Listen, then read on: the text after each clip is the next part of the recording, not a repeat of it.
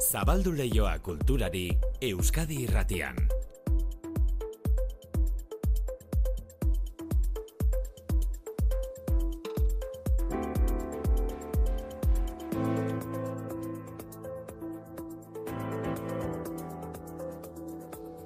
Manu etxe sortu erratzaldeo. Arratsaldeo maite. Bi izen propio, gaur kultur lehioan, batetik gorka urbizu, bere, bere diskoa. diskoa ezagutu dugu. Mm. Eta bestetik, Iñaki Beobide kulturgilea hauili egin baita. Bai, eta biak lotu edo maite, gorka horbizuk eta gaur egungo euskal artistek beraien musikak orain plazaratu alizateko lehendabiziko urratsetako batzuk Iñaki Beobidek eta bere ingurukoek eman zituzten aurreko mendearen erdialdean oraindik frankismoa bizirik zegoen urte ilunaietan. Iñaki Beobide kulturgile, kulturrekintzaile, laurogeita bederatzi urterekin hilda, bere biografia lasai errepasatzeko tarte hartuko dugu kultur lehioan. Lehen pausuak kulturan, antzerkian eman zituen, berrogeita marreko amarkadaren amaiera aldean, jarrai taldean, atzerriko antzerkileen obrak euskaratuz eta taularatuz, eta ondoren musikan ez toka mairu taldeko kideekin izan zuen harremanaren ondotik etorri zen herri gogoa diskoetxearen sorrera. Eta han grabatu zituzten euskal kantagintza berria deituaren hainbat disko historiko. Antzerketa musikaz gain, dantzare landu zuen eta euskal dantzarien biltzarreko idazkari izan zen behobide. Euskal kulturan egindako lana aitortzeko argizaiola saria eman zion durango kasokak 2000 Euskal Herri nerea ezin zaitut maite. Baina nun biziko naizu gandik aparte. Anaien arpegian begirada hotza Biot berotasuna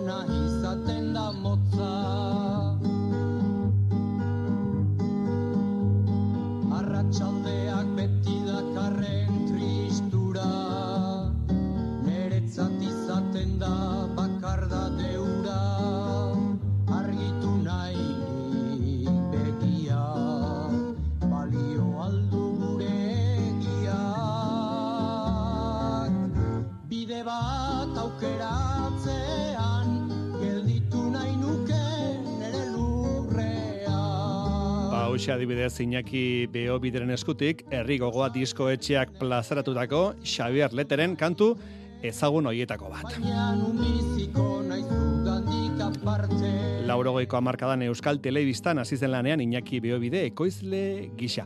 Egun berean lotu dira Euskal Kulturako hiru izena handi, Bartilda Iñaki Beobide, eta egun berean Xavier Leteren omenezko eskultura inauguratu zuten bere jaioterrian oi hartzunen, eta atzo gainera Jose Luis Alvarez enparantza txillardegiren eriotzaren urte hurrena ere izan zen, eta azken honek txillardegik aipatzen ari garen Iñaki Beobiderekin eta Benito Elbailerekin ikuska saila sortu zuten Euskarazko liburugintzan eta hezkuntzan eragiteko asmotan, irurogeita marreko amarkadaren hasieran izan zer hori. Eta esan dugu, musikagintzan, ez toka mairuk, beobidek eta abarrek hasitako bide hartatik, gaur egunera saltoa, Udazkenaren ertz batek maitia Eman dizkite egun onak gure leiotik. Zaldi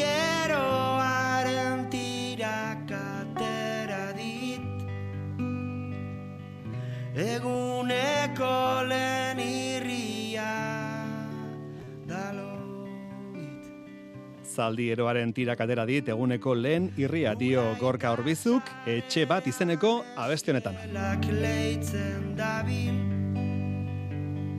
Gaztain ondoak imatzen jarri aurretik Gorka horbizuren bakarkako lehendabiziko lanazari gara, hasiera bat izeneko amar kanta dira guztira, e, berritxarrak taldea bukatu zenetik, zaleak zain ziren, eta atera da lehendabiziko diskoa. Gero etorriko da, Josein Etxeberria iruretan, e, baina faktorian eman ditu goizean diskoari buruzko lehendabiziko iruzkinak entzu jozue. Azteko ez da single bat, ez da aurrerakin bat, ez da banat horret horrelako konturik, ez. Dena erakusten du. Hemen nago. etxea, Hemen nago, lan osoa, album osoa, ez da?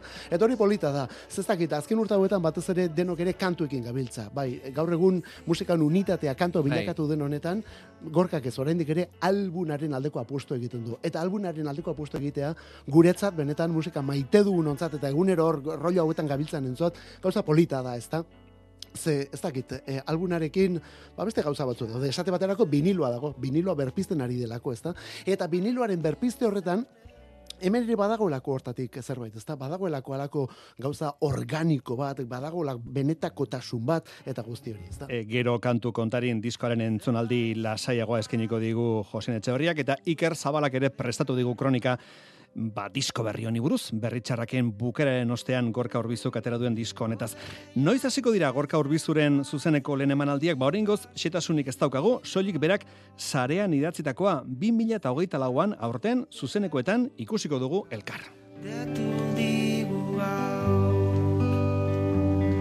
Zenbat urte da hori Osaba Egunak baditu beste jakingarri batzuk ere, Arabako bersolari txapelketa adibidez, amasigarren ekinaldia izango du Arabako txapelketak, urtarriaren hogeita sortzian egingo dute lehen kanporaketa izarran, txapelketan emezortzi bersolari lehiatuko dira elkarren artean. Txapeldunaren izena martxoaren amaseian ezagutuko dugu gazteizko principala antzokian egingo duten finalean. Astea abiatzeko unea da, besteak beste, Cristobal Balenciaga jostunaren astea izango da hau. Ostiralean estrenatuko delako ordainpeko Disney plataforman berari buruzko telesaila. Datorren astean, hilaren hogeita bian gaur sortzi, telesaila pantalla hundian ikusteko modua izango da Donostiako Victoria Eugenia antzokian. Telesailaren lehen hiru atalak emango dituzte, guztira sei dira. Gaur sortziko jendaurreko emanaldi horretan izango dira Aitorra Arregi, Jon Garaño eta Jose Mari Goenaga zuzendariak eta horren guztiaren aurretik entzun ondo, ostiralean hemen izango ditugu Euskal Iratian goizeko amartan irurak Arregi, Garaño eta Jose Mari Goenaga. Balenciaga telesaila pantalla hundian eta gure saioa, kulturleioa entzungai, ba, irratia parailu handian eta txikian denetan entzungai. Gustu baduzue, irurak arte, hemen izango gara. Euskadi Irratian, Kultur Leioa, Manu Etxezortu. Agurtu ezagun Mikel Txamizo, Mikel, kaixo, arratsaldeon zer moduz? Arratsaldeon Manu, zer moduz urte berri on. Berdin, e, berdin, urte berri on esan din Mikelek, ze azkeneko aldiz pasaren urtean itzein genuen, ongi hasi duzu urtea, Mikel, e, hasi duzu ongi, eta gainera, e, zesan behar nizun, toki paregabe batean zaude, musikarekin lotuta, ze Liverpoolen zaude. Bai, Liverpoolen nago, ba, Europako musikaren hiriburetariko bat, dudarik gabe, Beatlesak hemen hasi zuten bere karrera, noski, baina ni etorri naiz ba musika klasikoa entzutera, kasu Ah. osea que bai, bai, baina hala ere musikaz beteriko hiri bat, joaten zara kaleetatik eta daude paba kontzertuekin, Mm. zuzeneko musikarekin, oso oso hiri polita gainera. Bai, eta musika klasikoaren eremuan ere bada erreferentzia bat Liverpool, ez da? Bertako orkestagatik. Bai, bueno, badaude gauzak. Hemengo orkestra Liverpooleko eh, orkestra filarmonikoa, ba, resuma batuko orkestra oberenetariko bat da, dudarik gabe, eta kontzertu bat eman behar dute asteazkenean, eta etorri naiz pixka bat ikustea. Bueno, gustatzen zaizki, zait batzutan, ba, Europako orkestra ezberdinak entzutera joatea, beren etxeetan, ez? Batzutan desberdina da, ba, Euskadira, ba, musika mabostaldira, edo etortzen direnean, jiran etortzen dira, eta bar, eta ez da gauza berdina. Eta horretaz aparte hemengo katedralean daukate munduko organo handienetariko bat, Kontxo. katedra, eh, Liverpooleko katedralean. Eta baitare, bueno, organoak asko gustatzen zait eta saiatzen naiz. E, aldudanean organo izugarri hauetako bat entzutera joatea bai. Bueno, ba, e, musikaz ja ikasi ditugu gauza pare bat, betianik jakin izan dugu Liverpool hiri garrantzizkoa dela, The Cavern areto ezagunean hasi zirelako lehendabiziko pausoak ematen Beatles taldekoak, baina horrezaz gain, musika klasikoan erreferentziazko orkesta daukate Liverpoolen, eta gainera, beraien katedraleko organoa munduko organo handienetako bada. Bueno, gurekin berela Mikel Txamizo, baina aurrez eguneko kultura albisteak. Bere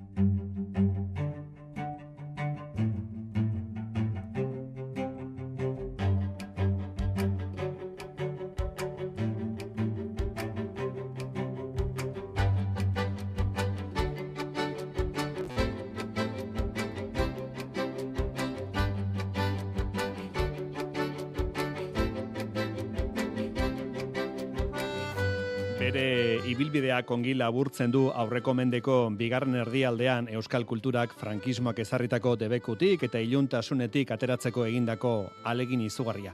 Iñaki Beo bideren biografia zari gara, euskal tzale eta kulturgilea laurogeita bederatzi urte zituela hilda.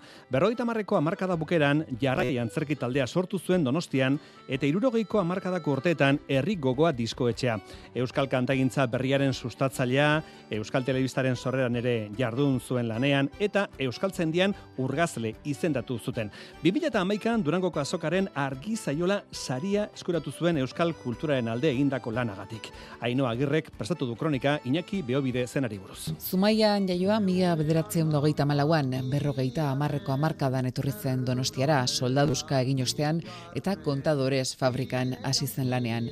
Sasoi hartan jarri zuen abian jarrai taldea, bera bezala euskaltzale ziren beste hainbat gazterekin batera, tartean Ramon Saizar Vitoria, Xavier Lete, Arantxa Gurmendi edota bere emazte izango zen Aixen egaina. Hogeitik gora antzezlan estenaratu zituzten Euskal Antzerkigilen lanak, ala nola Euskarara ekarri zituzten Tennessee Williams, Arthur Miller edota Albert Camusen obrak. Eragozpenak, baziran bazter guztiotatik, baina ondo, gaztea ginen. Eta aurrera eta aurrera. Euskara zan, euskara zan. Irurogeiko hamarkada bukaeran, Pako Miangolarrak herri gogoa diskoetxera batu zedin eskatu zion. Patxi Zubizarretak sakonean itsasoa ikusten da liburu eskaini zien Miangolarrei. Garai hartako musikariak eta e, Barcelonara joaten ziren diskoa grabatzera. Eta behin, e, Benito Lortzundi kontatzen zuen e, Pako Miangolarra indianoari, Venezuelan imprenta munduan ibili eta Euskal Herrira diru etorri zanari galdetu zion, ja, hemen zerbait egin zitekeen. Eta Pako Miangolarrak ez bat eta ez bi e, disketxea bere etxe gainean Tomas Gros kalean e, montatu zuen, piano bat igo zuen eta e, orduko grabazio ekiporik e, sofistikatuena ekarri zuen, eta elkartu ziren Pako Miangolarra eta Iñaki Beobide. Mila bederatzeun da irurogeita zazpi eta mila bederatzeun da larogeita bat urten artean, herri gogoa diskoetxeak berreun bat disko plazaratu zituen tartean, Euskal Kantagintza berriko musikari eta kantagilea ipagarrenen lanak. Aintion Balberde, Benito Lertxundi, Mikel Laboa, Xavier Lete, Lurde Siriondo, Aizea, Enarak eta bar luze baten diskoak. Beraien apustu arriskatuena, mila bederatzeun da irurogeita amabiko akelarre sorta bat izan zen. Euskal Kantutegia funk erritmora egokitu zuen William Fisher afroamerikarrak ekoiztutako diskoa. Chesterton poetak esaten zuen aventura eroa izan daitekeela, baina aventura zaleak zuhurra zentzuduna izan behar duela. Eta nik uste alaxe izan zirela bai pako eta bai Iñaki. Kasualidade, bien pakoren eta Iñakiren airak e, sotatarren e, ibili ziren Eta kartzela, kartzela oso presente egon zen bien bizitzietan, pako ere egona zen martupenen, eta baina Iñaki Geobide ere bai. Eta ari gehiago, e, Iñaki Geobidek aita e, larrinagako kartzelan ezagutu zuen. Hau da, zazti urterekin, zazti urte arte zuen aita ezagutu. E, beraz, e, sufrimentutik e, zetorren jendea zen, baina era berean etorkizunari e, biziko zandiarekin ekiten zietenak. Larogeiko hamarkada hasieran Euskal Telebistaren sorkuntzan parte hartu zuen biobidek eta antzerkiaren eta musikaren esparruetan egindako lan eta ibilbideari telebistakoa gehitu zion. 2000 eta maikako durangoko azokan argizaiola saria jaso zuen Euskararen alde egindako lan guztiagatik.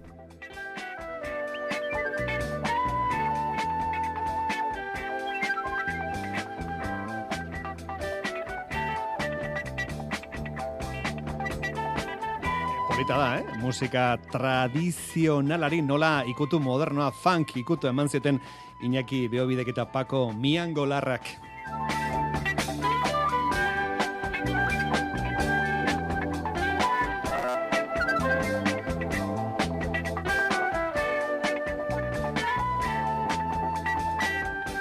Goian bego, Iñaki Beobide. E, Segi ezagun, kulturleioa dago Euskadi Ratiaren sintonian, 2019an bukatu zen berritxarak taldearen ibilbidea, Eta geroztik, zaleak zain zeuden, taldeko bateria jotzaileak, galder izagirrek atera du diskoa, eren dela gutxi, eta kantariak gorka urbizuk zer egingo zain zegoen jendea. Batera du diskoa, hasiera bat diskoa plazeratu du gorka urbizuk gaur gauerdian, eta disko berezia da, hainbat motiboren gatik, lehenik eta behin, inork ezer jakin ez duelak orain arte, erabate zustekoa izan da. Eta bestea, esan duguna, berritxarraken 2008ko agurraren ondoren, gorka urbizuren itzulera delako. Kronika Iker Zabalarena da.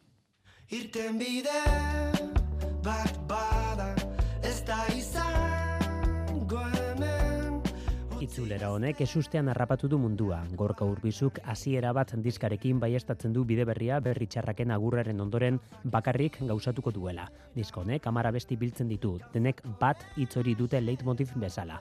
Maitasun bat, tren bat, etxe bat, zute bat. Lurralde Kataluniarrean grabatu da, Lleidako Teatre de Kalderilen. Jordi Matas jazz ekoizlearekin.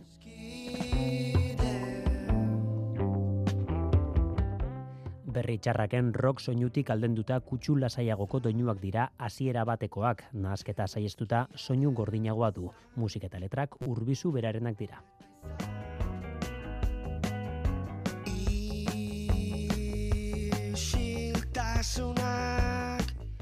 Diska gauerdian plazaratu da plataforma digitaletara inolako aurretiazko kanpainarik gabe, musika industria garaikideko molden aurka erabat. Gorko urbizu Twitterren joera izan da goizean zehar, sare sozialek urbizuren itzulera alaitasunez hartu dute, adibide batzuk. mugitzen da eta mugitzen du dena. Euskal Herrian lurrikarak gorka orbizu izena du. Gorka orbizu geldi eta isilik egongo ezingo den musikari bat. kontrakoa da Pari bat izan da, luze itxaron dugu, baina merezi zuen, hasiera bat. Euskal Herriatik iritsi dira batez ere mezuak, baina beste jatorri batzuek ere badira. Kataluniatik esaterako asko izan dira sareetako iruzkinak hasiera bat honen inguruan. Eta musika munduko hainbat ordezkarik ere bere babes eman diote gorko urbizuri diska plazaratzeko era desberdin honen aurrean. Tartean, Betusta Morlako Gile Galban, La Moda, Txika Sobresalto, Anelukin, Olatz Salvador edo Kalabendo. Ikusmenak itxututa gaude Ta denborarik ez daukat Ikusmenak itxuturik gaude sareetan esaldi errepikatuetako bat gaur beste honekin batera. Gauzak ez dira horrela, gauzak horrelaxe daude. Hasiera bat, gorka urbizuk bakarra ekin duen bide berriaren jaiotza. Ispilu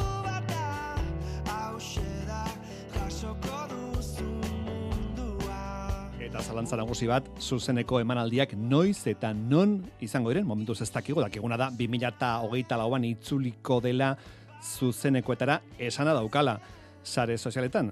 Detaileak, ba, datozen egunetan jakin beharko ditugu. Segi ezagun kultur lehioan, orain musika klasiko pitin bat.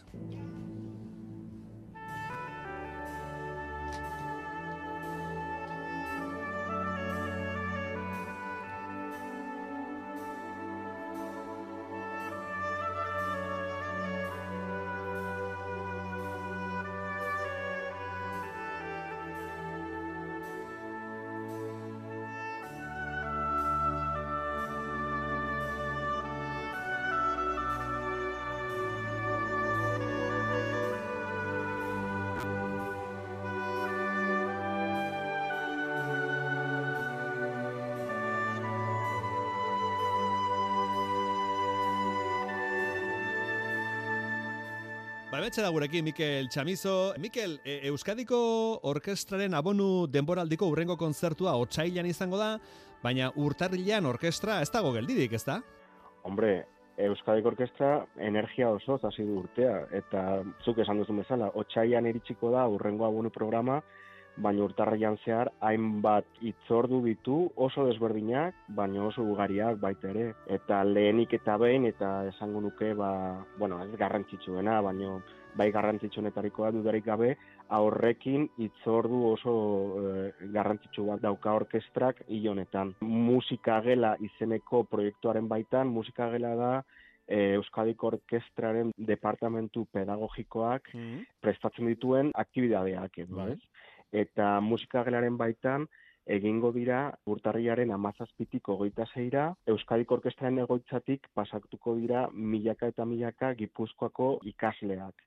Zehazki, hogeita malau ikastetxeko 2000 bosteun ikasle pasatuko dira Miramongo sedetik, ba, Izarna Zabala, Taun, Eibar, Lazkao, Zegama, Legazpi, hainbat eta hainbat herriko ikasleak etorriko dira, ba, Bai. beraientzat beraiziki prestatutako espektakulo bat. Ari gara, Eh, musika gerari buruz, e, ikasleak joaten dira musika klasikoa zer den ezagutzera Euskadiko Orkestraren Miramongo egoitzara, eta aurten gainera, e, txiki txikia joango dira, ezta? Hiru urtetik sei urte bitartekoak, oso txikiak eramango dituzte. Bai, normalki izaten dira pixka bat handiagoak, amar, amaik, amabi urtetakoak, eta hala izan dira azken edizioetan, ze normalki hau beti urtarrian egiten da, baino aurten bai, aldatu egin dute, eta hiru eta sei urte bitartekoak izango dira, eta noski, ba, ez da erraza hain ume txikientzat zerbait eh, prestatzea, ez? Ze Bere atentzioa lortzea, ba, diferentea da, ez? Bai. Nola, nola egitea, ez? Eta bueno, beraientzat pantomima izeneko ikuskizun berezi bat prestatu du Mikel Cañada. Mikel Cañada da Euskadiko Orkestrako Departamentu Pedagogikoaren eh, zuzendaria. Eta bueno, ba, izango dira lau musikari eta aktore bat. Raquel Cortinas, violinista, Pascal Lafont, oboista, François Prout, fagotista, eta Pedro José Rodríguez, pianista eta kalabezinista, eta berarekin egongo da Gorka Ganso aktorea, ba, bueno, oso famatua paiazo bezala, ba, bueno, oso oso ezaguna, ez? Eta, bueno, ordu betez, musikariak joko dute Vivaldi, Bach, Händel, Mozart, edo baita ere, ba, e, e, programaren hasieran entzun dugun Morriconeren doinu zoragarri hori ez, la mision e, pelikulatik at- adartutakoa. Eta, bueno, musika hauek entzuten dituzten bitartean, e, Gorka Ganso bihurtuko da artearen, komediaren e, pertsonai batean eta joango da umeekin interaktuatzen, beraien artean mugitzen, objektuekin beraiekin jolasten, erritmoak proposatzen, beraiekin melodiak egiten, ez? Beraz izango da, ba, ba hori oso ikuskizun interaktiboa, ba hain ume txikiak, naiz eta musika beti erdian egonez, baina bai, beraientzat ere baita ere ba joku edo jolas modu batean bihurtzeko. Ere. Bai, esan duzu Morricone, Morriconeren musika entzungo dute aurrek, Mozart, Händel, Bach eta Vivaldi ere bai, ezta? Hoi guztiak entzungo dituzte. Bai, eta gauza batzuk eh, gehiago ere, baita ere elgaren musika, egongo da Edbar Elgar, Bar Griegen musika ere entzuna izango dute. E, pixka bat izango dira pieza motzak, oso melodikoak, edo ritmikoak, edo dantzatu egin daitezkenak, edo txalokatu egin daitezkenak, ez? Eta, bueno, horren inguruan, ba, egingo dira, ba, bueno, paiazoak eh, sortuko ditu beraiekin, ba, hainbat jolas, eta, eta Ongi, bueno, ongi, primera Eh, pasako dute. Bai, seguro, Bai. eta gaina ez bakarrik eh, eskolako umeak, ze, baita ere familiak eta publiko orokorrak proposamen hau ezagutzeko aukera izan nahi badu, ba, egin dezakete ze hogeita zazpian eta hogeita sortzian publiko orokorrarentzat irekiak egongo dira bi kontzertu, bata donostian, Miramongo sedean, urtarriaren hogeita zazpian, eta bigarrena gazteizen Garzia Lorca antzokian. Baita ere hor, ba, familiak joan daitezke, e, gurasoak beren umeekin, sarrerak merke-merke dira, bos eta sortzi euro bitartean, eta bueno, ba, baita ere, ba, aukera paregabea, ba, e, larun bat eto igande goiz bat pasatzeko, ba, familian zerbait kulturala egiten. Hori, familia osoa joan liteke konzertu hauek entzutera. Entzun dezagun aurrentzat prestatutako konzertu hauetako beste pieza bat.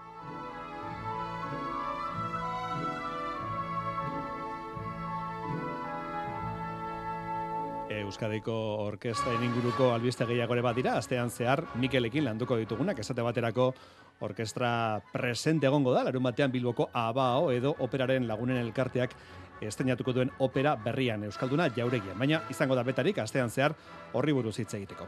E, Galizian ontzi bati karga erori eta plastiko zati txikiak kantauri itsasoan zabaldu zaizkigun honetan, bada gure gehiagizko plastiko konsumoaz ohartarazi nahi digun erakusketa Donostian jarri dutena Simbiotika Txaro Marañon artista gazteiztarraren erakusketa ikusgai da Donostiako Kristina Enean. Izaki simbionteen bidez gure planetako bizitzaren gordintasuna erakusten du lanak. Izan ere, erabiltzearen eta botatzearen kulturaren ondorio larriak azpimarratzen dituen bideia proposatzen du. Artistak dio, ies biderik ez duen errealitatearen gordintasuna erakutsi nahi duela buztinezko piezak eta plastiko zatiekin ahastuz, aloina beraz jaza izan da erakusketan alonia, kaixo, arratsaldeon. Arratxaldeon, bai, material desberdinen arteko elkarrezketaren alde egiten du, beste behin txaro marainon artistak simbiotikarekin bidaia bat proposatzen du, berreun metro baino gehiagoko espazioan egiteko modukoa den ibilbide bat. Denetari dago mural handia, pieza txikia, ibilbide berezia. Lehenengo aretoan aurkituko ditugu simbiotak, itxas izar errena, hankamotx batian dauka, e, ondartzan aurkitu nuen txankleta baten takoia. Plastikozko bio txikitxo bat, kadizen aurkitu nuen jostailu da. Urrengo gelan, plastiko beirazko ontziekin instalazioa, eta azken gelan egin dudanana uragabe geratuko garela lehorteari buruz, basoaren jasuteari buruz, Zeramistak urte asko dara matza buztina beste material batzurekin uztartzen, kasunetan plastikoaren eta beiraren alde egin du. Zetan bildutako materiala erabiliz. Erabiltzen dudan materiala da buztina, baina ni askotan beste material ditu diot buztinari. Elkarrizketa moduan edo konfrontazio moduan, erabaki nuen plastiko zatiak buztinari gehitzea, plastiko zinguraturik garelako. Kutsatxoa, tapoiak, 2010 urtean hasi nintzen, zondartzetan agertzen ziren plastiko zatiak biltzen, buztinezko lanari gehitzen. Marrastiak egin, eta gero buztinezko lana egin, eta biak lotu ez da hori lotzeko. Izan ere, kezka handiz bizi du artista gure egunerokotasunean gaurkotasun bihurtu den. Gaia hain justu plastikozko pinportak euskal kostaldera iritsiko balira, elkarlan bat egitea ere aurre ikusten dute Marañonek eta Kristinanea fundazioak. Esan zidaten, bagian ondartzara jun, embolatxo horiek edo pelete horiek jaso eta horrekin nire lana batian sartu edo gehitu edo, bueno, oraindik proposamen bat, baina zerbait egingo dugu erakusketan ere jartzeko. Momentuz proposamena besterik ez da, baina bien bitartean simbiotika erakusketa ikusgai da Donostiako Kristinanean martxoak emazazpira bitartean. Konforme. Eta dena pres dago Arabako bersolari txapelketaren amasegaren edizioari ekiteko. Urtarriaren hogeita sortzen egingo dute lendabiziko kanporaketa izarran, txapelketan emezortzi bersolari lehiatuko dira elkarren artean. Eta txapeldunaren izena martxoaren amaseian ezagutuko dugu gazteizko principal antzokian egingo den finalean. Esan dugu hasi, urtarriaren hogeita sortzian, izarran jokatuko den final laurdenarekin hasiko dela arabako bersolari txapelketa, sei di, sei bersolariariko dira, leian saio horretan, Paula Milburu, Daniel Errarte, Eli Zaldua, Aitor Ugarte, Ekaitz Samaniego eta arabako txapelduna Peru Abarrategi.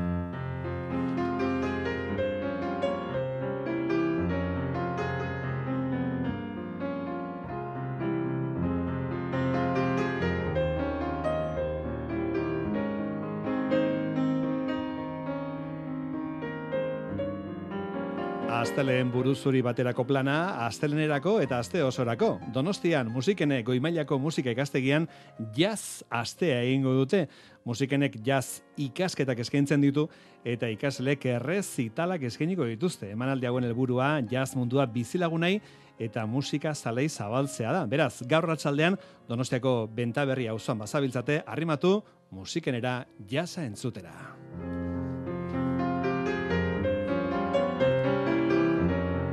Joseina Etxeberria, Joseina Gaixo Arratzaldeon. Aupa, berdin, Manu. Baldakizun orden e, musika irakasle, e, musikenen, jazz e, irakasle eta ondorioz bere ikasleak izango dira gaur e, musikenen. musikenen Hemen lankidi izan genuen norbait alegia? E, lankide ez dut uste. Ah, bale, bale, bale. Iñaki Salvador. Hombre! Iñaki Salvador da piano irakasle musikenen, eta bere ikasleak arituko dira gaur arratsaldean. Ja, jotzen behar dute zerrezitalak hasi bertzuen arratsaldeko ordubietan, beraz, orain norbait arrimatzen baldin bada. Bueno, ez, ez da jazela arrimatu, entzuen ezatela kanto kontari. Hombre, politien aurri izango litzateke, lauretatik aurrera ez da. Orain Hoxe, bazkaltzeko bai, izango dute, hori orain da. atzaden aldi bat egiten arituko dira, iruretatik laura bitartean. Bai, ze gaur entzun beharra dago, bueno, egunero entzun behar da kanto kontari, baina gaur bereziki ze urbizu. Dena, Ai, eh? bueno, bai, berarkin hasiko gara. Jo, Hori eske, ez dakizu nolako astea atorkizun. Gaur urbizu daukagulako manu, baina Mm. bihar datorkigu Juancho Arakama.